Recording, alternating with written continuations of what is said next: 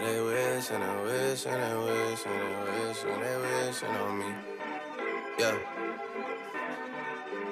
I've been moving calm, don't start no trouble. Top of the hour here on Monday Crew here on College Ave campus in New Brunswick. I'm Jack Masaya, Dylan McCoy, Dennis Geisler, Chris Akonis, all here in studio. And the top of the hour here on the Monday Crew today means we have a special guest on the show. His name is Aaron Breitman. If you follow Rutgers basketball, if you follow Rutgers sports in general, you know who he is. Um, he does incredible job on the banks, you know, covering all the Rutgers sports, everything and everything, everything and anything. And uh, yeah, he does a great job, and he was willing to come on and talk some Rutgers basketball in the midst of their incredible stretch so far to start this or to end this season. So without further ado, Aaron Breitman, can you hear me? Hey, Jack, how are you? Thanks for having me back. No problem. Um, I'll start off the questions here, Aaron. We were talking about earlier in the show. You know, what was the re- or the reasoning as to why Rutgers just went on this has, has gone on this incredible run over the past couple of uh couple of weeks? And my reasoning was that the emergence of Paul Mulcahy has just been everything to this team you know him his ability to be a third option behind Geo Baker and Ron Harper Jr. A extra playmaker, extra scorer. He has elite footwork in the paint. He's been incredible so far these past couple weeks. That was my opinion as to why Rutgers basketball has really taken the leap over the past couple weeks. I wanted to hear your opinion on that same question, Aaron. Yeah, I think that's that's certainly uh, a huge uh, factor in all of this. I, I really think you know, as a whole, you know, I think people expected them to kind of hit the ground running from day one uh, this season. Um, obviously, we didn't expect the slip ups they had. Um, but even though you know we had a strong veteran core coming back, eh, they really are had to learn, kind of relearn roles. And I think the bigger point is it, eh, Mulcahy is kind of exhibit A in that. Um, but I think that as a whole, they're all kind of adjusting to new roles. Even Ron and Geo, uh, you know, letting the offense go through Paul versus you know, feeling even that responsibility of, of I've always said that I think Geo Baker is better off the ball. Um, and now that they have that trust also in Mulcahy, um, but him becoming, uh, I, I think a big key in his game is is looking to score first. And I think they know he's such a great decision maker that even when he's looking to score first, he's going to find guys that are open when the defense adjusts to him. And I think it's made Rutgers that much more complicated and difficult to defend. Um, you can't just sit in on Ron Harper and uh, Geo anymore. Uh, like you said, Paul being a third uh, option. But I also think Caleb McConnell kind of really laser focused now on being that Big Ten Defensive Player of the Year.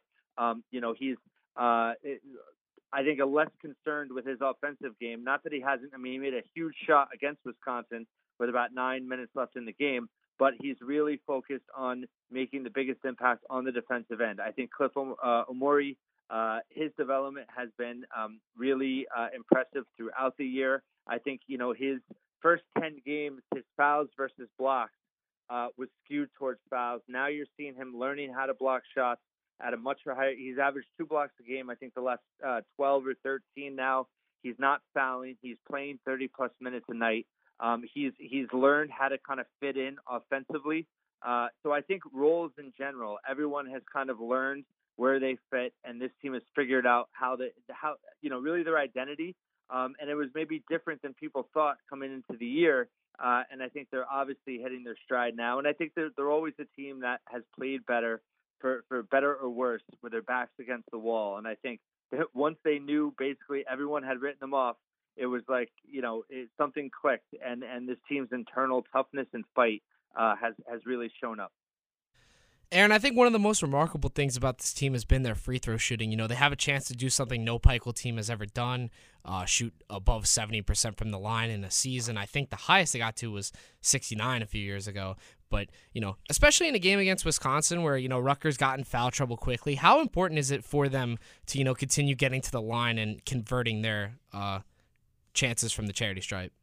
Yeah, it's a great point. I actually looked this up the other day. The last time they shot over 70% in a season was 2013, 2014, which was Eddie Jordan's first year. So uh, they, were even, I mean, last year they shot 63% from the line. So if you just think about that, you know, seven, eight point differential is, is really uh, massive. And, um, but I always thought the potential was there. You know, Ron Harper, uh, Junior has, if you look at his four years, he's jumped three or four points year after year. Geo has been consistently 75%. You know, Caleb McConnell actually was 78, 9 or 78 or 79% lifetime shooter coming in to this season. He's actually struggled a bit, um, but Paul Mulcahy has really improved from the foul line. And, and I think it was just a matter of also those guys have to get to the line.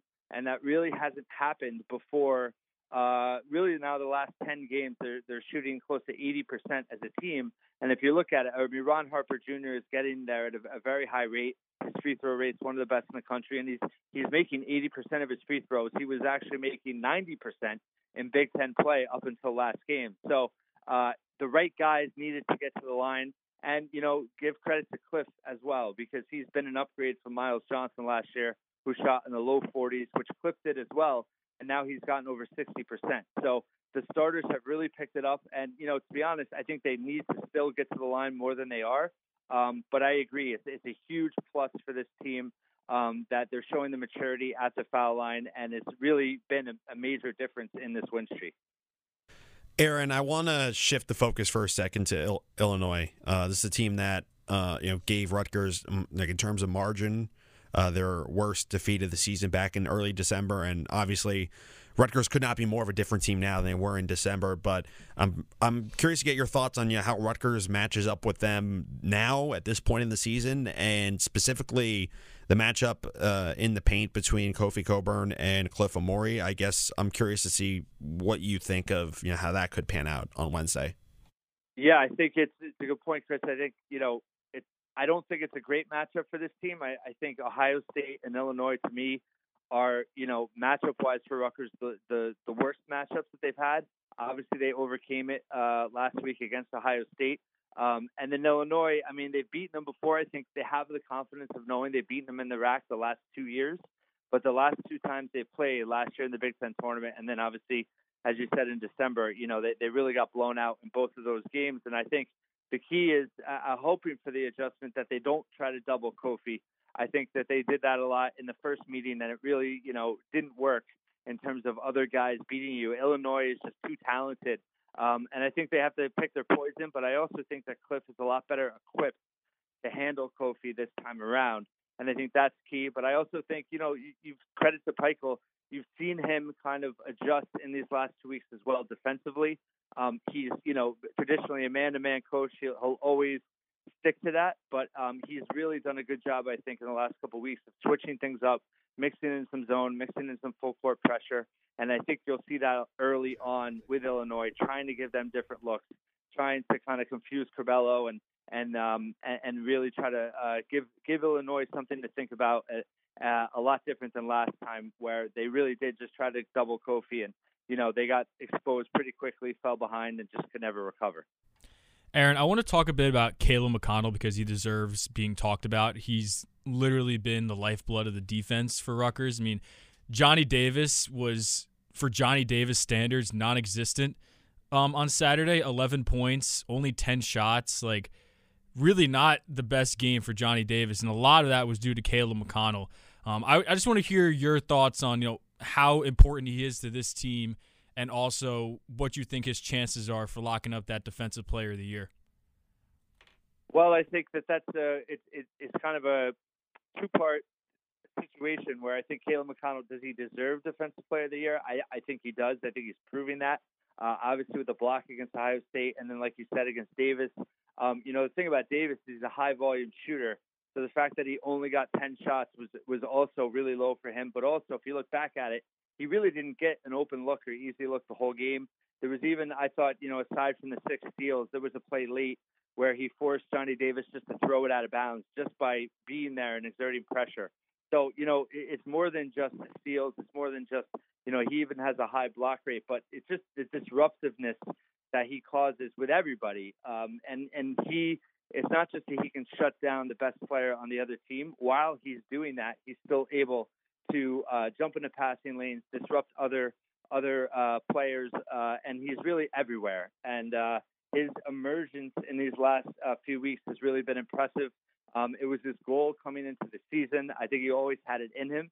Um, you know, do I think he's good, deserves to win the Big Ten Defensive Player of the Year? Absolutely. Do I think he will? To be honest, I don't know if he's going to beat Trayce Jackson Davis, who you know, is um, considered uh, also one of the best defensive players. Um, you know, is it politics? I, I don't know, but I'll tell you this: if if Caleb McConnell continues to play at the level he is and continues to shut down the, the the best player on the top teams in the Big Ten, he might make it pretty difficult for them not to pick him. But um, I am concerned. You know, like two years ago, Franz Wagner from Michigan, I thought was one of the best defensive players. He didn't even make the defensive team. So, um, you know, is it political? Of course, sometimes it is.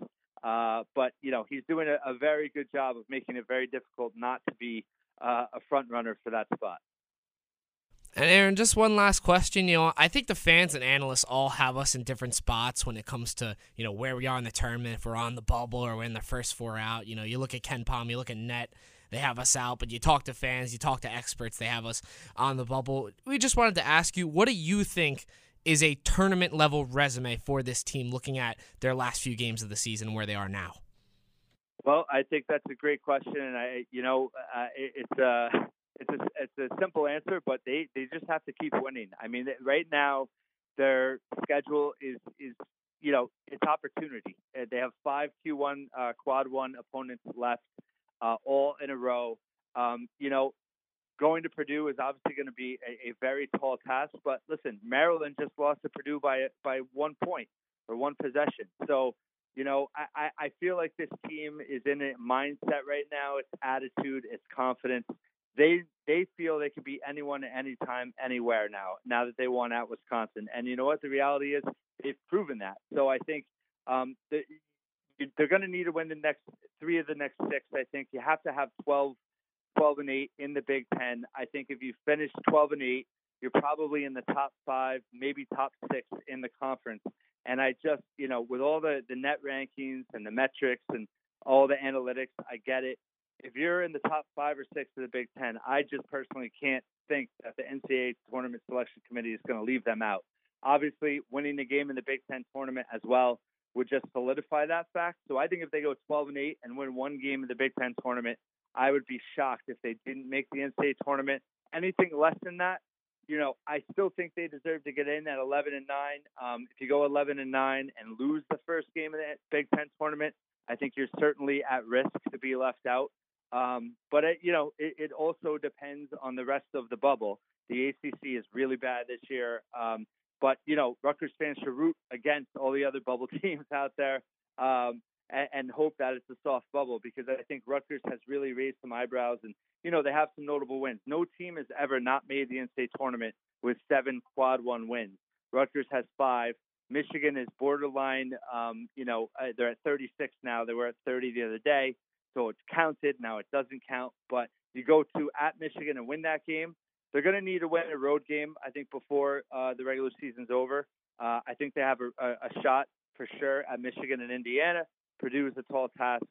And if you went out at home, listen, I mean, if they, if they this team has a chance to win 13 games in the Big Ten, who knows? Um, but I think for this team to just stay in that mindset, if they can do that, I think they'll do enough to get into the NCAA tournament. And 13 wins in the Big Ten. I mean, that's just not, that's just not something Rutgers has done like at all, which you know is crazy to think. And uh, you know, I, I think I think it's insane to think that you know we're talking about Rutgers winning 13 games in the Big Ten. Real, maybe not realistically, but it could happen. And even 12, we haven't gotten to 12 wins. So you know, great progress from the program. I'm sure you agree, Aaron. But uh, I pre- I really appreciate you coming on, Aaron. It's been a lot of fun talking to you about Rutgers basketball. I'm sure they're going to give us more more stuff to stress about over the last couple weeks of the season. I, am almost certain of that. So uh, yeah, I really appreciate taking your time uh, to talk, Aaron, and uh, have the good rest of your night. Always a pleasure, guys. Thanks for having me on. And just remember, as you as you know, rooting for Rutgers basketball is never easy. So expect a roller coaster ride the rest of the way. Cool.